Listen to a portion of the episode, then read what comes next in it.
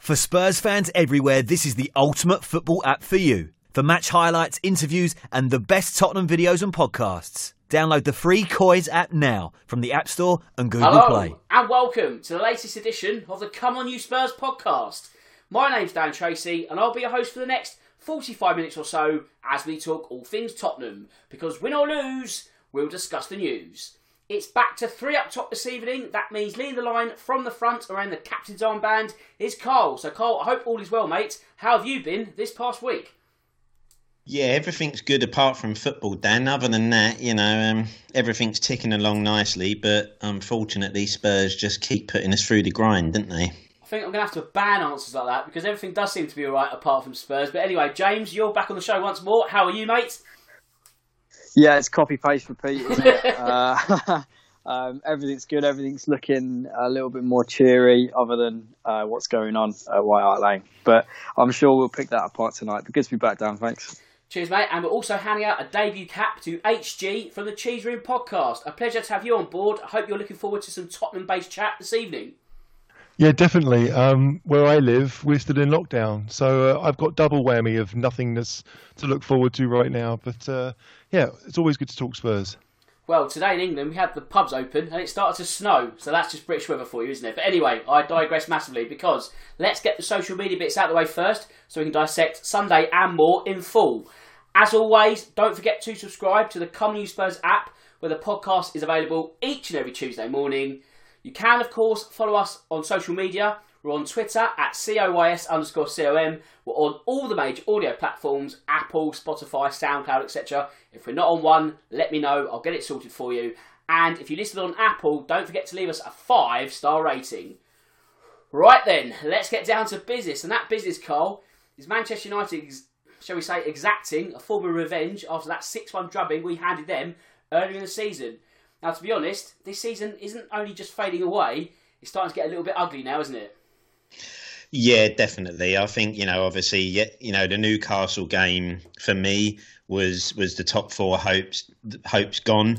Um, but technically, you're still going into Sunday thinking, well, there's still a glimmer of hope. But I think that defeat kind of just puts the final now in that top four coffin. Um, and you are, like as we say now, sitting here wondering, you know, how toxic does it now get until the end of the season with the games we got left because you can't see performances improving drastically. You know, we've got the League Cup final that I don't actually know a Spurs fan who's actually looking forward to a final um, at the moment because, you know, I think we're all fearing the worst for that. Um, and you just kind of think that if, if that does go um, doesn't go our way and we get what could be a potentially embarrassing defeat in that final, then you know the Spurs fan base is going to be a massively toxic place. Um, I don't think I've, you know, for a long while now, I haven't felt such a disconnect between the club and the fans at the moment as I think there is right now. Um, and it is worrying about where things are going. I still sit there and say I think we're, we, you know, Jose's got until the final, and then if, if, it doesn't go the right way, he's gone. But I don't think they, you know, not being funny. I don't know if anyone's actually looking forward to any more of the games we got coming up because you just the way the team's playing, the the mood around the club, it's just not a nice place to be at the moment, is it? Absolutely not. And James, on the evidence of yesterday's performance, why is it another game where we get off to a decent start in inverted commas, and then after the interval return back to our shells? That's now 18 points dropped from winning positions, the second most generous in the league thus far. Yeah, it's it's beyond a joke, isn't it? It's like you know the first couple of times it happened, it was like, oh, typical Tottenham bottlers. You know, this this is the way things are. Ha ha ha. But it's 18 points. You know that that is ridiculous. And and also it, it's it, you see the, the jokes on Twitter when we go one 0 up. You know, it's oh well, Tottenham are going to sit back now and, and let the let you know we're going to stop playing football until until United score, and then it actually happens. It, it it's it's almost baffling. It's it's it's beyond a joke. So, um, I think it's a it's a mentality thing in the players. It's it's the way that they've that they've they're set up. I doubt that they've been told to, to, to literally stop playing football when they go one 0 up. But there's there's clearly something fundamentally wrong, and, and it's it's something that I, I, spoke about last week on the pod. You know, this team has no identity. We have no way of playing football. So, you know, we, we, we tend to go 1 0 up in games because we just trust the attacking talent that we've got in a team. We, we, we go hell for leather for, for the first half an hour. We create chances. We look good. Uh, and then as soon as we score, that that seems to be that's it, right? We we need to stop playing football. We need to let the other team have the ball, uh, and it, it, just invites the pressure on. The more and more more and more pressure we get put under, we know we've got players at the back who who don't cope under pressure. So the more that we give the ball to the other team, the the higher the likelihood that, that we're going to concede a goal. And then once once the team that we're playing, whoever it be, United this weekend, um, you know, whoever that team is, they they get a confidence, they get a second wind out of nowhere because we've allowed them back into a game that, that they should have been dead and buried in. Um, I, I, don't know any other team in the world that plays like that. You know, look at this this Man City team. You know, Man City are obviously the standout team in the league this year, but look at the way they play. I, I can't see a difference in the way that Man City play when they're three 0 up, or when they're when it's nil nil. You know, they they constantly have they have a, a, way of playing football, and they're constantly trying to break break the other team down by you know constant possession, trying to pick the lock. That's the way they want to play football, and they play that football whether they're one 0 up, whether they're two 0 up. And if they are 1 0 up, then they try and extend their lead and, and put the game to bed. Whereas Spurs, we seem to we seem to just drop drop the ball a little bit, well, a lot, when when we go 1 0 up. And it, it's, as I say, it's beyond a joke now. It needs Something needs to change. Now, HG, if we look at these 18 points being dropped, that obviously makes a huge difference to your season, especially if you're on the fringes of that top four, top six battle. Now, of course, not all these turnarounds turnaround sorry would be avoidable. You can't necessarily just go right. We've got our points. Let's add on eighteen. Everything's hunky dory. However, with that said, there must be an element of game management in all of this, and it's an element which is severely lacking at the moment. No, absolutely. I mean, those 18 points, if we'd only lost half of them, then we'd be in the top four right now and, and looking quite good and feeling quite comfortable. We'd still be annoyed because we're Spurs fans. But I think that the, the biggest issue right now is that Spurs have whatever aura we had under Pochettino when teams came to White Hart Lane and sat back and we, we just steamrolled the teams, that aura has gone. We don't have anything now. So teams at any level, at any stage in the competition, whether it's even Sheffield United and West Brom, they know that Spurs can be got at. And that's a massive problem. We don't keep the ball well enough. We don't even look like we even know how to keep the ball. So when teams do put us under pressure, there's an issue. And it's been like that for, I mean, for most of Mourinho's um, stay at Spurs, e- even for the the fag end of Pochettino. We just we seem to forget that you know we need to make sure that they are worrying about defending rather than us. So, Carl, for a manager who supposedly loves to park the bus, it's apparent that this method isn't working. At what point, or is that point too late, should our manager think, do you know what, actually, I should be closing out games by attacking? You do wonder, don't you? Um, you know, you, you kind of sit there and think, you know, we had some success in it, didn't we, earlier on in the season? You know, when we were suddenly, you know, top of the table, we picked up some good results against Man City, you know, away at Chelsea, home against Arsenal, and you, you know, you were having some success with that kind of low block. We're playing, you know, Sissoko and Højbjerg, cutting off the passing lanes, and I think obviously Jose liked that. You know, it, it looked solid, we looked good um, and I guess he kind of stuck with that, thinking, okay, I might have found the, the, the, the true blueprint to move forward here. But then it became apparent that we couldn't keep that up. You know, you, you, couldn't do that every week. The players that you had at your disposal couldn't do that. Um, and then you'd like to have fought for a manager with his experience and the know-how, and if you've got coaches who've got know-how, once you can actually figure out, right, listen, up front and going forward, we can tear teams apart. We've got the players, you know, or at least we've got two players who are capable of ripping anyone apart when we go forward. Um, unfortunately, defensively, yeah, we do look quite shaky and, and you know, not so solid at the back, and I've not got players that I think I can trust all the time to make the right footballing decisions, the right times of when to tackle, when to go in, when to sit back, when to drop. Um, So yeah, the more I actually rely on those defenders to do a job, the more likely it is I'm going to come unstuck because they can't be trusted to do that job. So yeah, that's keep the ball in the opposition half and use our strength, which is our two full forward players, and you know potentially bow. You know, you're bringing in those sorts of players who can add a little something. So we would like to have thought that the manager would have decided that you know we're better when we're attacking than trying to sit back on a lead it just doesn't seem that the penny's dropped, does it? You know, and, and we have got a massive problem this season where this is a team that doesn't come out after half time. You can name a number of performances this season where we've gone into half time going, okay, that wasn't a bad first half. You know, there's still things you can improve on. There's still things, you know, the passing and the quality on the ball could be better, but it wasn't bad. And we've gone in either level, playing well, looking the better side, or gone in winning the game um, at that point in time. And then all of a sudden, we've just come out in the second half. And although we're saying we don't think Jose's told them to play like that, it does seem like the second half they come out just to go, right, that's just protect what we got.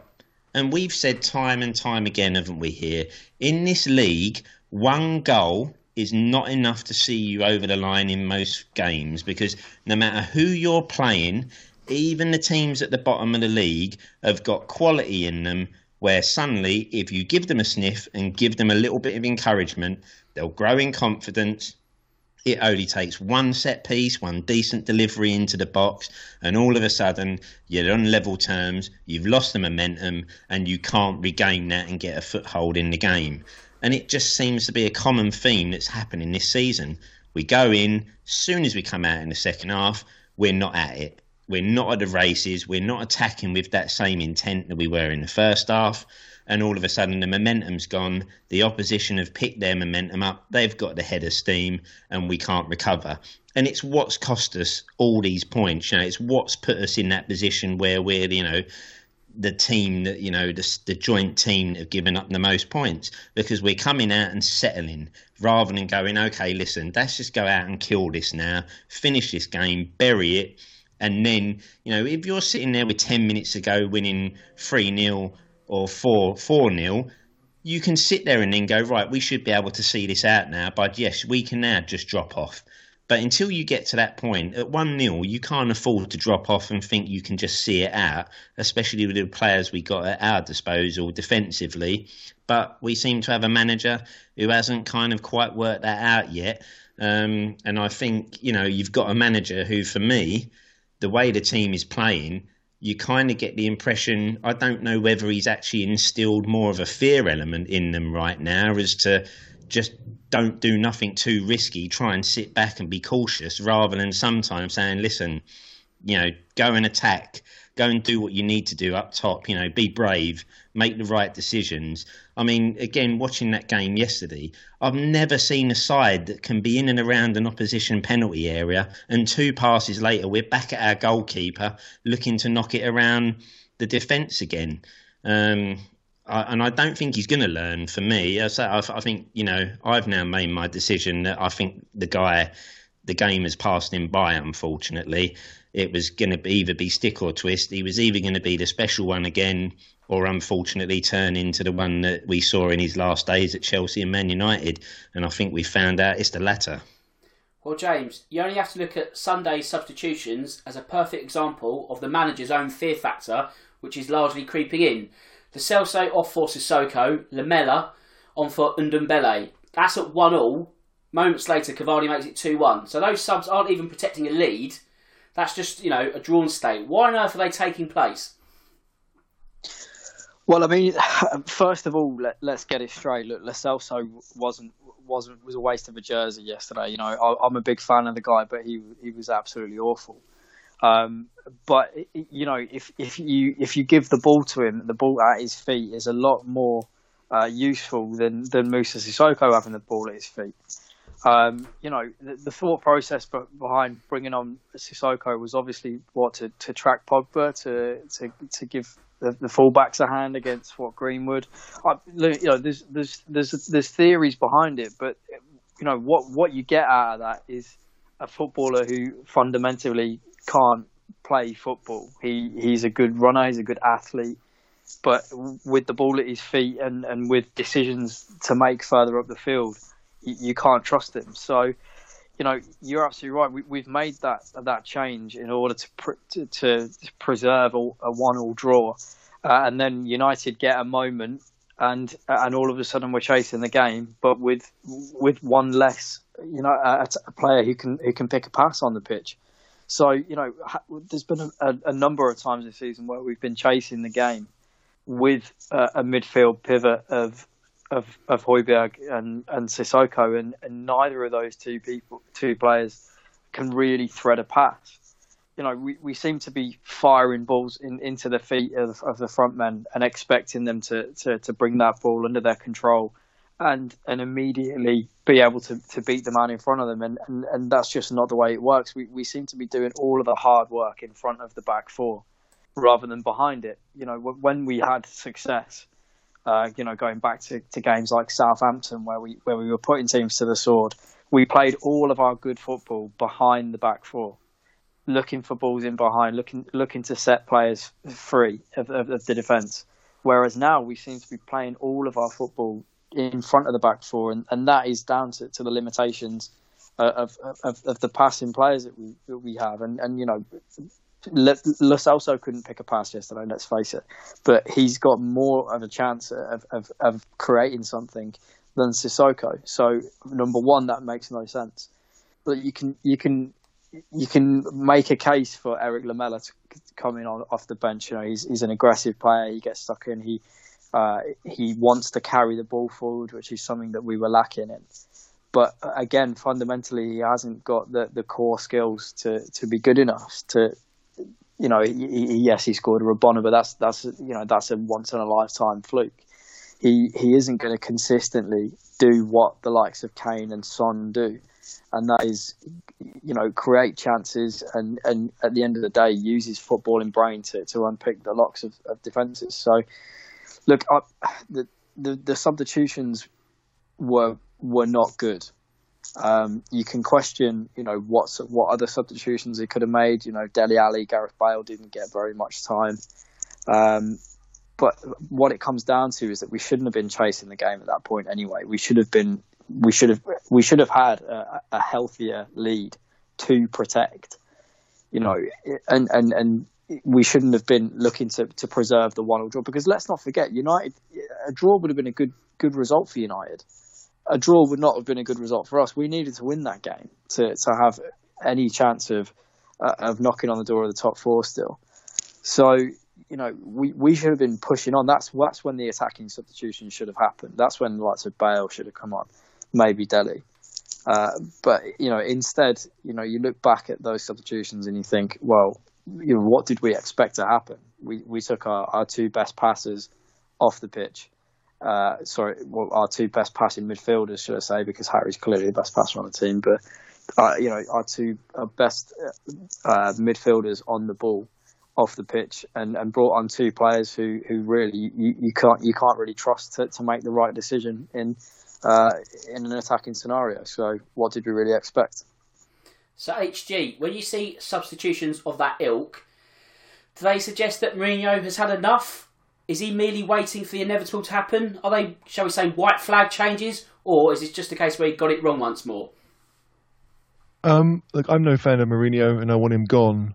And we talked about how Man United had Pogba and Fernandes and Fred and McTominay, and the four of them in midfield were dominating everything. I mean, even though Pogba started out wide, he was always running inside, and Aurier had to follow him. And so there was so much space down the left hand side for Shaw to run into, and, and, we weren't dealing with it. So I could understand why you think, okay, Sissoko might need to come on, but I mean, you're right. Like we we end up losing a passer because of it.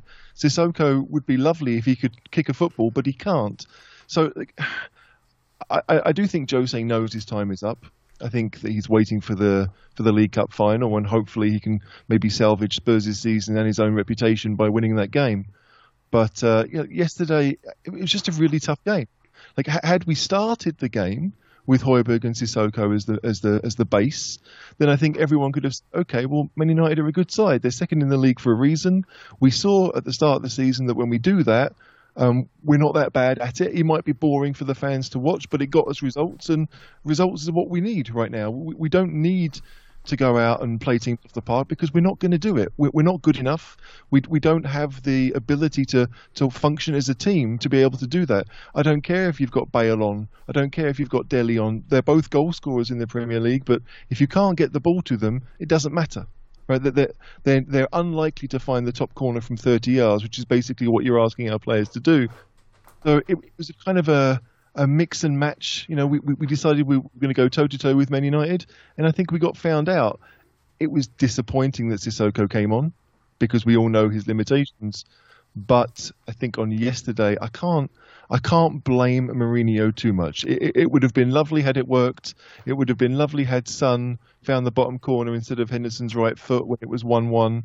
That we we did have a couple of chances to, to get something from the game, but uh, yeah, once the second goal went in for United, you, you I think you knew there was no way back.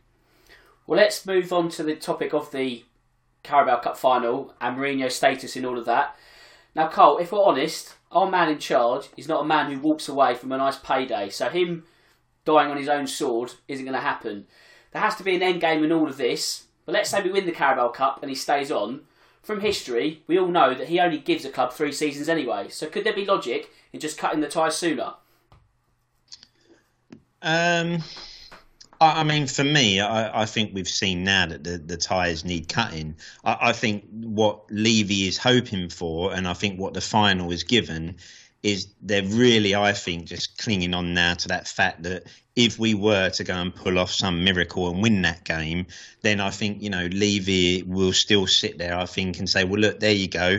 The guy's come in within, you know, the first, he's probably first proper full season, you know, uninterrupted. He's won us a cup. If we can manage to finish in sixth place potentially and get Europa League football, then he might say, and we're back in Europe next season. And if we give a summer transfer window again, then I still believe this is the manager that can take us forward. But they're pinning that on him winning something. I think the problem now is if he doesn't, like I say, for me, right now, I think the only thing that's keeping Mourinho in that hot seat is this League Cup final. I think if we weren't in that final, then who knows? Maybe that defeat yesterday would have been what maybe made Levy pull the trigger and say, sorry, I've given you a chance, but it, it's not happening and I'm going to have to make a change. But that final for me, I still think gives Levy and that a chance to say, if we win a trophy, there's a trophy in the cabinet and we'll go again next season. I still trust this man. And so for me, yeah, I, I but I believe he's going to come unstuck. I don't think no matter what happens, we're winning that final.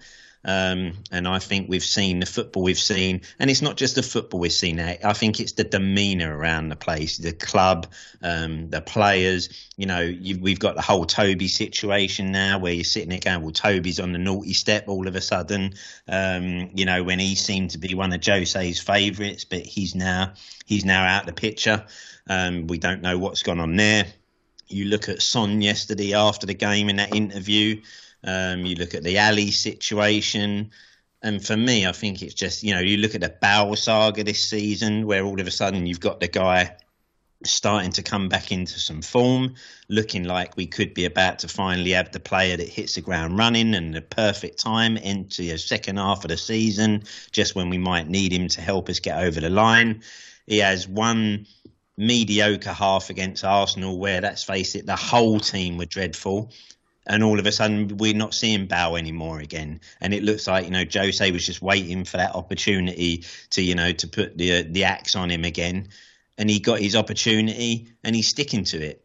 I, I think we've seen enough signs here that prove, you know, yes, he was great, yes, he's won all these things in the past. He was a great manager, but was I think we've now seen clearly that you know the game the game has passed him by for me. I don't think he can get that spark back. I don't think his methods work anymore. Um, and I, but like I say, I think that cup final is all that's keeping him there. And if that's for me, if that's an embarrassing defeat, I think Levy pulls the trigger. You know, pretty much straight after that final, and we're back to square one and probably on our, you know, 100th, 1000th project where we start all over again. Well, Well, that's going to be the question to James. James, if you witness a Wembley bloodbath and we get spanked in the final, do you see Levy pulling the trigger straight away? Yeah, um, I, I, have to agree. I think that that's exactly what what, uh, what I was thinking. I think he, the cup final is the only thing. I think he'd have gone by now because um, you know if you if you're a Premier League chairman, you know take taking uh, the fact that it's Daniel Levy and he needs to be taken in isolation aside, a Premier League chairman cannot surely cannot set a precedent that that this is good enough because it's not. You know, look at look at the games that we've lost, the games that we've dropped points, uh, and even the games that we've won where we've looked absolutely horrific you, you can't set a precedent to, to, any other manager who might come come into the club in the future that this is a run of form that is acceptable, no matter who you are, whether whether you've won Champions League, whether you're Jose Mourinho, you, you it's not good enough, and and if it's not good enough, then we're going to pull the trigger. We're going to find someone else because you know we we haven't got this time to waste. You know that this is this is the time where the club needs to be kicking on right now with the brand new stadium, with possibly the, one of the best squads we've ever had, with certainly some of the best individual players we've ever had. We can't afford to be to be you know uh, yeah, yeah giving our manager a little bit more time and giving him maybe another season because yeah because he won a Champions League a few years ago it, it, it's not the time. We need to. There needs to be drastic action taken, and, and it, you know, as I say, it sets a precedent. Any future manager coming in, okay, well, you know, Jose got got two seasons of horrendous football out. That's what I should be expecting. There's no urgency to to to, to fix my team at all. Um, but yeah, with that that that League Cup final there, I think Levy's still holding on to that that little glimmer of hope that yes, we are going into that that that game as massive underdogs which obviously suits the Mourinho team. Um, you know, if if we say we made a drastic decision now, we got Redknapp in, or we got Ryan Mason in, or you know, someone along those lines who's going to come out and play fluent attacking football, then Man City will put us to the sword because as soon as we open up, they're gonna they're gonna find those gaps. So the thought process is obviously that if we keep Mourinho, we might you know, a Mourinho team uh, it would be completely in, in his mo to, to win that cup final because we, we you know we might grab a few breakaway goals and, and sit on top of a one 0 lead, or we might keep you know frustrate Man City and, and you know nick a nick a one 0 in the 80th minute. Um, but I, I, don't even think it has to be an embarrassing defeat. I think it's just defeating that cup final means that you know no trophy, no Europe, well certainly no Champions League uh, that that's not good enough. He was here to win the trophy, and he hasn't won the trophy, and he hasn't progressed this any further in Europe. So there was no point in being here. He's he's clearly not the right man for the club because nobody's happy. The fans aren't happy. The players aren't happy. Um, so what are the positives of keeping him here? There's there are none. He's the most expensive manager in the league, um, and you know he's he's not showing at, any point that, that, he, that he's earning that salary. And if if the answer is okay, well we need to back him in the transfer window, then why not back a manager who we we peaked with, and you know clearly had the love and support of all our fans and players. Why not back him? Why back Jose Mourinho? It, it, it, yeah, it, doesn't make much sense. But um, but for me, yeah, it's it's cup final or nothing. And even if we do win the cup, I think it might still be curtains, depending on how, how we we finish the season um, because he's here to win a trophy. I've always said he, he is only here to win a trophy to get us over the line, to get that monkey off our back. And if he does that, then I think we, you know, we can we can then kick on as a club. But I feel like it might be without him still. Well, HG, the question I was going to ask you is: Can you ever see Mourinho creating a dynasty or a legacy at the club and winning multiple trophies? Could the Carabao be the springboard to greater things, or has he been simply brought in for that remit of winning a trinket? Regardless of what it is, even if it's the lowest one available, and job done. I think we all thought he would come in and improve what we already had. And we obviously, we'd already lost a couple of players, and we knew that Eriksen wanted out. Any of us really thought we'd be as bad as we've been, that we've lost completely whatever identity Pochettino had given us. Mourinho has lost it all. I mean, we look at all the success, uh, success teams this season. Um, they're, they're based on unity right? Like the, they're all behind the manager. The fans are behind the manager. Usually, you get results, which helps, right? If, I think if we'd got more results, the fans would be more behind Mourinho, but we haven't, and he's you know isolated half the team for various mistakes. You know, Sanchez scores an own goal against West Ham at the start of the season, doesn't play again for two months. We saw it again last week. He didn't play well against Newcastle. He's not in the twenty for the for the following game. I know we've got a lot of players, but like for me, if my boss treated me and my friends, my colleagues, like that, I wouldn't like the person. I wouldn't want to work hard for the person, no matter how professional I was. I, I just wouldn't be interested. Like my, my focus would be on how long, you know, who's going to go first, me or them, in effect. So it's it's it's really tough. Um, but I just think that Mourinho, he, he has to go. There there is no way he should be here. Like he he could somehow flukily he could win us the League Cup final and get us into top four, and I'd still want him gone, right? Because it, I would believe it would be based on other teams being worse than us rather than us being better than what we should be. Uh, I think that that's just it. Like you look at the squad that we have. Yes, there are some players that we'd all probably like to get rid of, but there are at least ten or 12 players that we know are quality, that are good enough to do something in this league. And he, he hasn't found a formation that works. He hasn't found a system that works. We've not been solid at the back. We've not played with any real flow going forward. It, has been a nightmare to watch. And, and frankly, we're, we're almost kind of lucky that we, that we still have something to play for with the league anyway, that we still, that we're in a chance of getting some kind of European spot. Um, yeah, I, I, I, like I I respect fully what Mourinho did in his previous clubs, but he won't have a legacy at those because I think people will start to realise that actually Mourinho didn't do much when it came to winning those trophies. He had lots of good players, and they kind of got themselves to where they needed to be. Mourinho said plenty of times that he doesn't coach football players; he coaches football teams. When to me that means I can't tell football players how to kick a ball because they're better they're better at it than I've ever been. So, well, what do you do then? Do you just say off you go and uh, use your brain to figure it out yourself? There's there's a theory now that even with the Real Madrid team that that knocked Barcelona off their perch when they got over 100 points, that was a great Real Madrid team with fantastic players. I, I, just I feel like it's not he's not only doing his own reputation down, he's doing Spurs' reputation down, but he's destroying the reputation that had been built because maybe it just wasn't as good as people thought. Okay, let's move back to the game now, and the biggest talking point of all, the first half flashpoint. So, Cole, when you look at Scott McTominay and Heung-min Son, do you think Tottenham got out of jail with that use of VAR?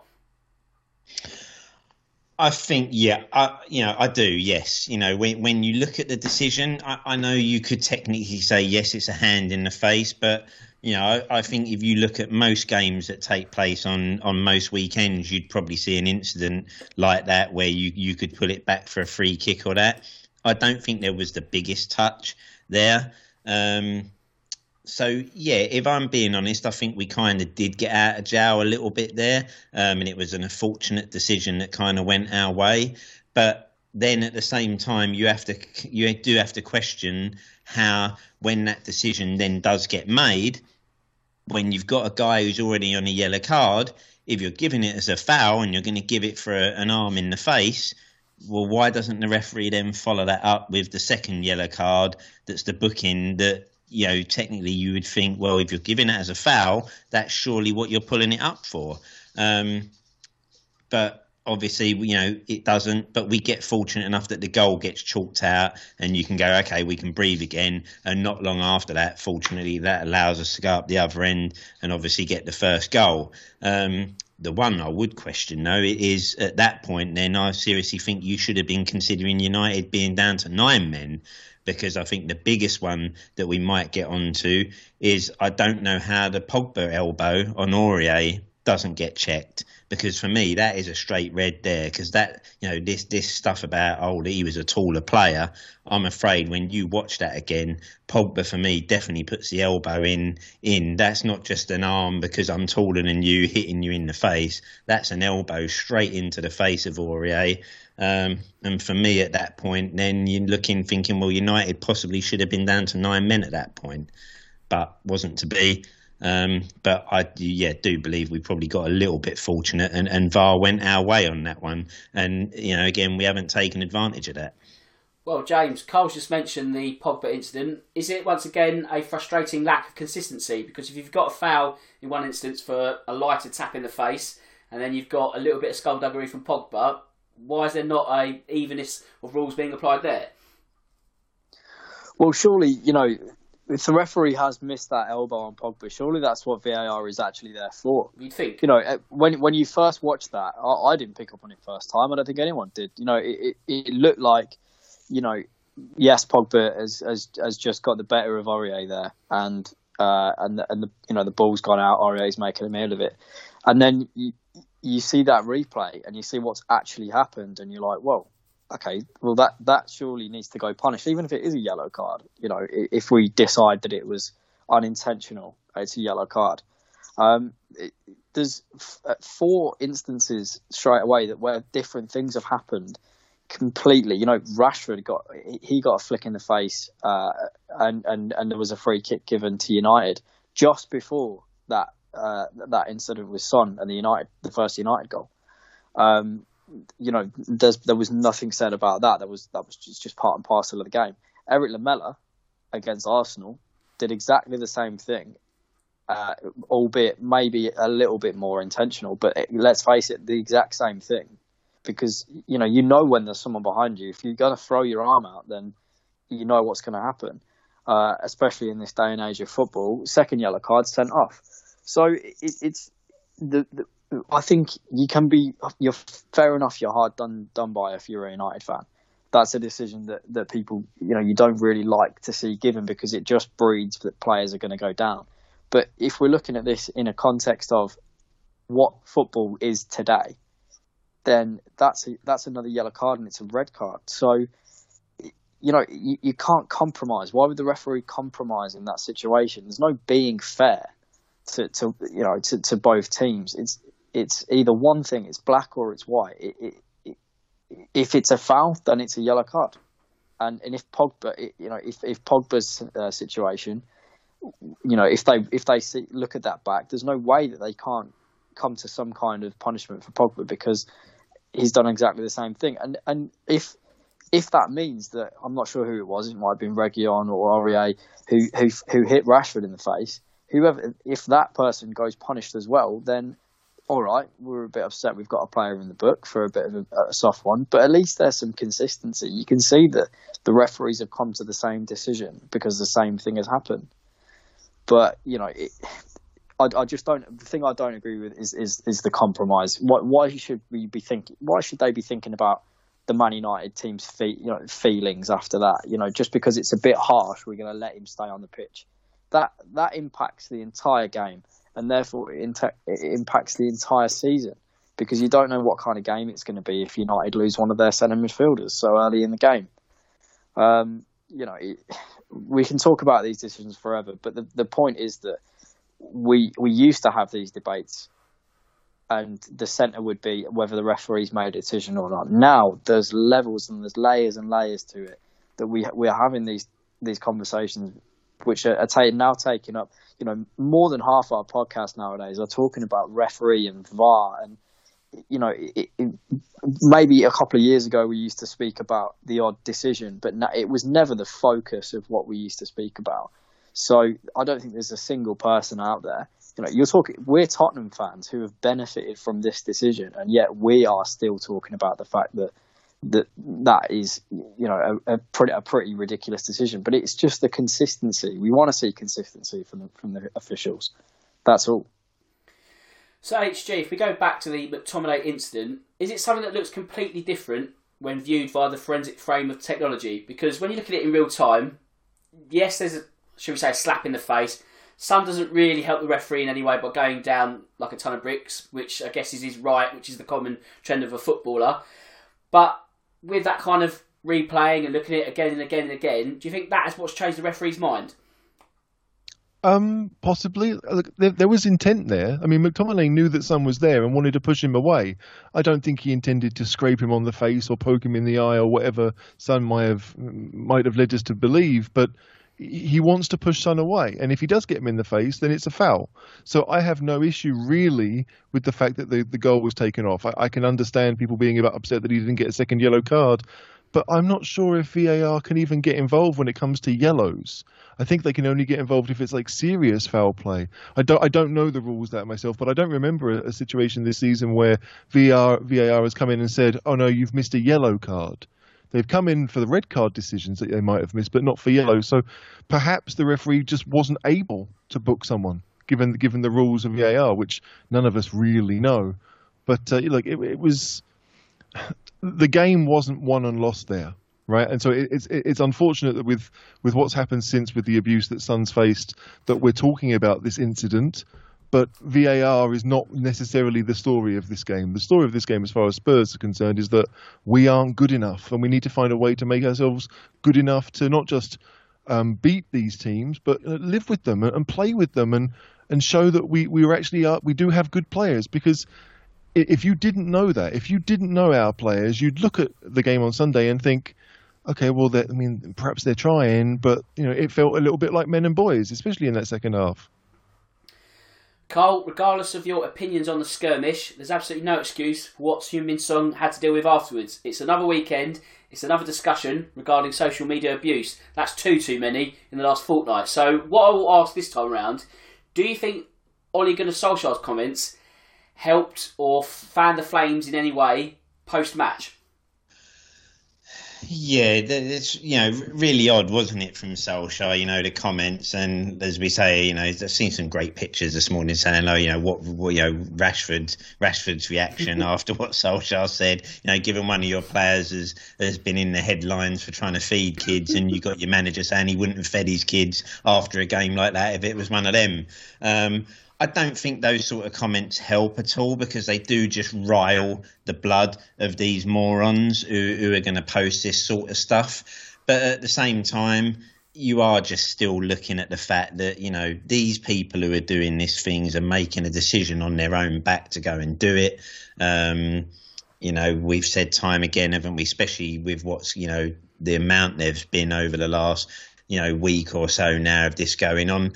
I don't think, you know, unfortunately, you can have all these campaigns, in my opinion. You can want to do as much as you can, taking a knee, you know, respect. All these campaigns, they're all brilliant campaigns. The problem is, we're not going to rid ourselves of these, you know, the small minority of morons there are out there who want to go and do this.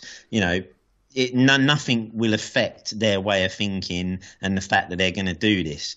So you know, as much as we'd love to rid it and get it out of the game and get it out of the human race as such, it's not going to happen. I still say the biggest problem for this lies with the platforms themselves and what they're going to do to rid themselves of these people and how you can control it enough where anyone, you know, whatever account anyone wants to make, there has to be some accountability and knowing who you can go to, who's the owner of that account, so that the right punishments can be made. Because as soon as you do that, and people start getting pulled up for it or you know arrested whatever it needs to be whether it needs to be named and shamed and you know someone loses their job over something like that that will be the only point you will stop that sort of abuse on social media um, but will it come? I don't think it's going to come anytime soon because I don't think it's in these platforms' interest. Um, and that's the only way we rid it. I'm afraid we'll never rid we'll never rid ourselves of these people. But I do believe, yeah, sometimes you know managers do need to think because sometimes stuff that they can say can then suddenly create you know put people's mindset in that sort of way where they want to single a player out um, it's just a shame, but yeah, it you know it that's hope that you know this is not a good situation and these incidences are not great. But the only thing you can hope is that the fact that they're being so highlighted at the moment means that there will be some action at some point soon because I don't see that this being in the spotlight the way it has been will be allowed to continue. Well, James, the club themselves have said they're going to take a serious review whatever that means. I'd imagine it would be discussions with Premier League counterparts, and then the next step would probably be some sort of week long ban across all 20 clubs, which is a noble message and it's very admirable and it's great, but really, you kind of let the idiots win there, don't you? Because that kind of blackout just sort of allows those people to think, yes, we've got our way, and then, then when the platforms are reopened to the clubs, it's just going to happen again, isn't it? So it's kind of like you win for a week, you're back to square one. Yeah, I mean, nail on the head. I mean, it's it's it's disappointing, obviously, and you know, it's it's it's not just dis- disappointing as a, as a Tottenham fan, as a, as a as a football fan. It's it's disappointing as a human being because you know, I, I I've never experienced the, the kind of abuse that, that these footballers do and, and have, and so it means that I'm kind of you know not in a position to, to speak of how, how how horrific it must be, but it, it must be you know, it must be pretty rough to, to, for them to experience. You know, at the end of the day, they're yeah they're in the public eye, they're celebrities, but but they're they're playing football.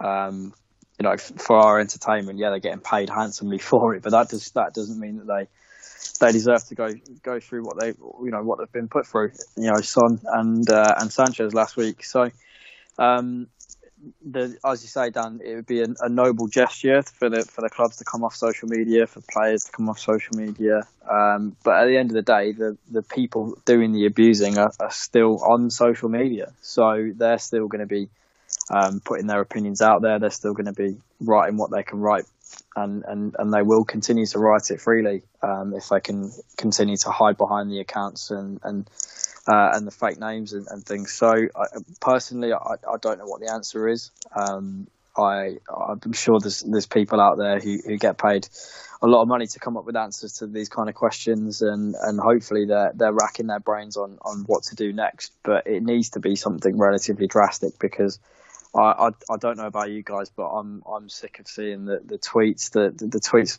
It's almost you know it's it's a weekly, daily occurrence now. Um, you know, the, we stand by whatever player. We we condemn the, the horrible abuse. You know, it, it, it means nothing, and until something gets done, it's going to keep on happening because I think there's a lot of people out there who are realizing that that they can uh, they can put themselves in the spotlight. They can they can have their 15 minutes of fame um, by doing this, and and uh, they you know they can also get away with it. So let's let's just hope that, that this is um, you know a, a, a, five minute fad. Let's let's just hope that there's something actually gets gets done about it. Well, HG, if we focus on the player himself, his post match interview. Now I don't know if he's seen awful comments and then had to go into the presser or it's the other way round. But he looked absolutely dejected yesterday. And when you consider this is a player with the chirpiest demeanour known to man in football, you kind of know that the club itself has got problems. Yeah, you do, because if Son's down, then things are really, really, really bad. Believe he would have seen the stuff that we all saw later on. I don't know when exactly it was posted, but I think the interview was pretty soon after the game, so I don't know if he had a chance to go to his phone. And I mean, you know, what do you do? Do you go and check what other people are saying? I'm not sure I would. I might, you know, call my dad if I'm Son, right? Find out what he thought of the game rather than worry about what social media is saying. But uh, yeah, like it, it's it's no one wants to see it. I mean, that's just it. No one wants to see it, and like we all live in this bubble where we think things are getting better and maybe they are. It's just that with social media, anyone and everyone has a platform now. So you can hear what, you know, Joe Idiot of wherever thinks because he'll tell you and then it'll get it'll get shared, it'll get spread, and before you know it, you, you really do know the dregs of society and what they think. That's a massive issue. I don't know what I don't know what we can do apart from I mean like my day job is I'm a teacher so I deal with trying to teach kids the idea of like you know what is good, what is wrong, what is right. Like they have to know this, and th- there are various reasons as to why they may not. But still, I do I do want to think, and I want to hope that the the issue is the fact that they have the platform and that it isn't just more prevalent than it used to be. I, I think it has to be the platform that needs to change. Absolutely right. We've got about ten minutes left, so let's try and make another case for the defence. Not a very strong one, but Cole, once again, defensive combination bingo was back in action yesterday. Unsurprisingly, Davinson Sanchez was nowhere to be seen, but surely that just reinforces our theory from last week that players just know now that they're one mistake from the chop. Yeah, I think so. As you say, I think after that last performance, you know, it was no surprise not to see Davinson Sanchez there. And, you know, don't get me wrong, you know, if a player's playing like that and we know Davidson hasn't had a great time recently, then I'm all for you take that player out because you know you can't have someone in there that's a, that's a liability. I think what surprised us all was that you were kind of sitting there thinking, well, okay, this is where we'll see Toby come back, who is probably our most solid centre half. You know, he's not the Toby that we had a few seasons ago, but I would still say out of all the centre halves we got, he's probably our most reliable and most solid. So when the team sheet comes in and you see Eric Dier's name suddenly starting, you're sitting there scratching your head thinking, well, I really don't know what's going on now because Dier hadn't been in the sort of form where you're sitting there thinking, well, yeah, I'm desperate to see Dier come back because he'll really shore us up at the back all of a sudden. You're sitting there thinking, well, you've just kind of replaced one calamity player with somebody again who has been prone to mistakes. And, you know, whether people like it or not, Eric Dier is not a centre half, I'm afraid. Um, you know, even in prime Proch in prime Poch era, you know, the times when Dier did play at centre half, he never kind of, you know, shone uh, and kind of played that well. You was always sitting there thinking, well, if he didn't have Toby and Yan there with him, we'd be in big trouble. Um, and the same still applies for me. You know, Dier, the, the experiment of Dier at centre half needs to end because it's not his position. So, yeah, re- again, you you got to question why you're not playing your best centre half here um, in these in these last few games because there was still something on the line. You still do have, you know, essentially a chance at getting into the top four. So you've got to put your strongest side out. So I'd love to know what's gone on with with Toby. Um, it's a bit of a myth, though, isn't it? So I guess now we're sitting there thinking, you know, you're back to you're back to centre back bingo for this weekend as who's going to come in and play. I've no doubt we'll probably see Toby get get a game in this next one. Um, and, Dier will come out the firing line because again yesterday he didn't you know he didn't endear himself and particularly play very well you know I think you know, Cavani just had him all over the shop, didn't he, at certain points of his movement. Um, but at the same time, as much as we can, you know, people might try to want to try and blame Jose. There is an element here of the play. You know, some of this is on the players as well, and those performances are on the players because they are just not good enough at the moment with their performances. And I think, unfortunately, that won't change because I just don't think those players are good enough to play at the level we want to be at um, they're not there. You know, they're probably possibly mid-table, mid-table centre halves, and we'll need to look at buying two, in my opinion, possibly in the summer, if you really want to go and challenge for top four or and more than that. Well, James, if you're a footballer, you want to play every game possible, but if you're under Jose Mourinho, you probably don't want to play the week before the cup final, have a bad game, and not be in the cup final. So, who plays against Everton? Oh, Dan, you ask the impossible questions, don't you? I mean, uh, I, there's, I don't think there's any any guessing um, Jose's centre back partnership. But it's obviously based on, uh, yeah, who hasn't had a, a, horrendous game the weekend before.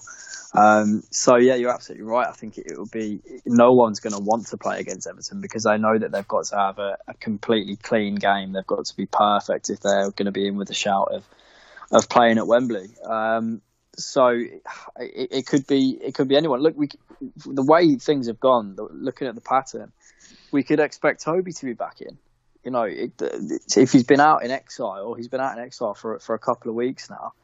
Then looking at, at what's happened with with Bale, what's happened with Dier, what's happened with Sanchez, um, you know, we can expect him to be probably starting the next game against Everton because exiles come to an end under Jose Mourinho and and you you, you know you, seem to get another chance. But you know, at, the moment, we, we still don't know what our best centre back partnership is. You know, um, I think I still don't have much as much faith in in, in Joe Rodon that that you know the, the, the experts on Twitter seem to have. You know, he supposedly is is going to be a good player, but I, I, I can't really see what what it is he's good at. Um, I think he's he's obviously got the potential, but right now I, can't I can't see what why he's good at. He's, he's no, he's not not necessarily quick. He's not great in the air. I wouldn't say he's he's he's, a, he's a, obviously a big strong lad. um, but he, he he can't turn very. He has, you know, he's, he's he's not very quick on the turn. Um, but you know, I Dan, you'll know that I've, I've been a massive fan of Eric Dier. I think Eric Dier, you know, I've always said that he's he's a great player, but this season, I, you know, when you pick up on something and you can't unsee it, you know, every goal, well, a lot of our goals that we concede, it, it can't be a coincidence that so much goes on just behind Eric Dier's back. You know, in that in that meter behind Eric Dier, it's it's like a void that that needs to be filled by a striker. And you know, if we go back go back to the disallowed United goal, you know, Cavani runs off Eric Dier just just behind his back is, is where he makes that move. Um, you know, uh, Cavani, his header, it, it, the, the the goal in the second half, just behind Eric Dier's back, just behind his back. The amount of times that he's jumped and misjudged the flight of the ball, and someone's nipped in behind him, it, it must be at least five or six goals this season alone, just headers. Uh, you know, and it, it it's got to the point where it can't be coincidence. It must be, uh, you know, his, his spatial awareness obviously isn't isn't there. Uh, the communication between the defenders obviously isn't there because he, he, always seems to have somebody just behind him that he isn't aware that's there. Um, so you know, Eric Dier isn't isn't the answer to our questions. Um, Sanchez certainly isn't the answer to our questions. He's he's possibly the worst out of all of them. Um, and and Toby, you look, you know, as much as we want him back in the team, he's had his moments too. He hasn't been perfect. He's just been the best of a bad bunch. So, uh, to me, look, the only combination he hasn't used yet is is, is Toby and Tanganga. Um, so, you know, in this kind of willy nilly, is it going to work? Isn't it going to work? You know, why not throw that one out there next? But if you're if you're you know if you're Juan Foyth or, or even Cameron Carter Vickers, you know, looking at this Tottenham team right now, you're thinking, God, if Mourinho stays, maybe I'm in with a chance next season. Well, yeah, stranger things have happened. But let's move on to the predictions now. HG, with that potential fear factor of Tottenham players thinking, well, I don't want a bad game, is that going to play on their minds for the trip to Goodison this Friday? What score do you think it will be? Um, I don't know because I think we've got Southampton between we play Everton and the and the Man City final. So there, there's another game for them to somehow try and avoid if, if, if it means they're worried about missing the final. As for Everton, yeah, look, I agree with everything that's been said. Toby is the best centre half we have. It's not even close. Um, all of the other centre halves look better when they're next to Toby. So Toby needs to play. Um, if you're thinking about the Man City game, then then why not pick the same eleven that beat Man City at the start of the season? You, you could do that and it would be fine. For the Everton game, like I've got half a mind to focus on next season, to be honest. So you're going to look at, you know, if I Jose may not know he's going to stay, may may not think he's going to stay, but if I was there, I'd be thinking, right, which of these players do I want to to have in my squad next season? If Sanchez and Dier are both uh, going to go, then you play Toby and Rodon, and that's it and you and, and you think if Aurier is going to leave, then you play Tanganga at right back because Doherty's injured and Reguilon would would be left back. You have to think for the future now. I don't think that the game. I mean, I don't know how Everton are doing right now. I know they're playing right now as we're recording, but I don't think Everton are really going to f- find their way into the top four conversation. It's pretty much a best of the rest game as far as I'm concerned. Um, so I'll go for a one-one draw where both teams kind of cancel each other out. Yes, I forgot about Southampton. That just goes to show how much I care at the moment. I've not done my research there. But James, what have you got for me for the Merseyside trip on Friday? Uh, I'm I'm going to go off uh, the cup game that, that, we had at Everton. I think um, it's going to be high scoring, both teams showing that they that they can't defend, um, and and I think uh, Everton are going to come out on top the way that we're playing at the moment. So I'm going to go for three two Everton. Okay, Carl, what have you got for me? Uh, I think Sunday was the final now in the coffin. I think the morale has gone. I can't see us putting in much of a performance there, to be honest. I think we'll score, but I think we'll lose 2 1. I think Everton will just, you know, say, I think for me now, we're, we're almost in this stage of seeing games out till, till the end of the season, and the cup final is the only one with anything on it. Um, yeah, not looking forward to it too, unless. I just don't think we'll show up. Um, and, and, two, I'll go for two one. Um, but to be honest, it could even be three. I, am just not confident at all in this side at the moment. I'll go for, do you know what, yeah, 1 0 win to Everton. I think it might be just a drab encounter where you can just see your heart's not in it and the focus is on the week ahead. So, not a good note to end on, but a good show. That's the main thing. So, I need to do the admin and thank my three fantastic Pod Squad members this evening. HG, a fantastic debut this evening. I hope you enjoyed that one. I certainly did. It's always good to talk Spurs. Like even if it's sometimes depressing, like that's all right because that, that's the Spurs I grew up with. So um, to talk about a successful Spurs was was always a bit odder. But um, yeah, like it's great to talk Spurs. So thanks for having me on. Not a problem, James. A sterling return to form this evening. Thanks for joining me once more. Always a pleasure. Thanks very much, Dan. Hopefully, same again next week with a little bit more, a uh, little bit more cheerful chat. Fingers crossed. And Cole, thank you for running the channels as always and wearing that captain's armband. I hope you'll be with me next Monday. Yeah, definitely, Dan. And let's say, yeah, let's hope we can have a little bit more positivity to talk about. Um, but as I say, it is always good to talk Spurs. Um, and like I say, it's free therapy, people. So get get on it. Absolutely right. With that said, it just leaves me to say that my name's Dan Tracy, and as always, come on, you Spurs. For Spurs fans everywhere, this is the ultimate football app for you. For match highlights, interviews, and the best Tottenham videos and podcasts, download the free COYS app now from the App Store and Google Play.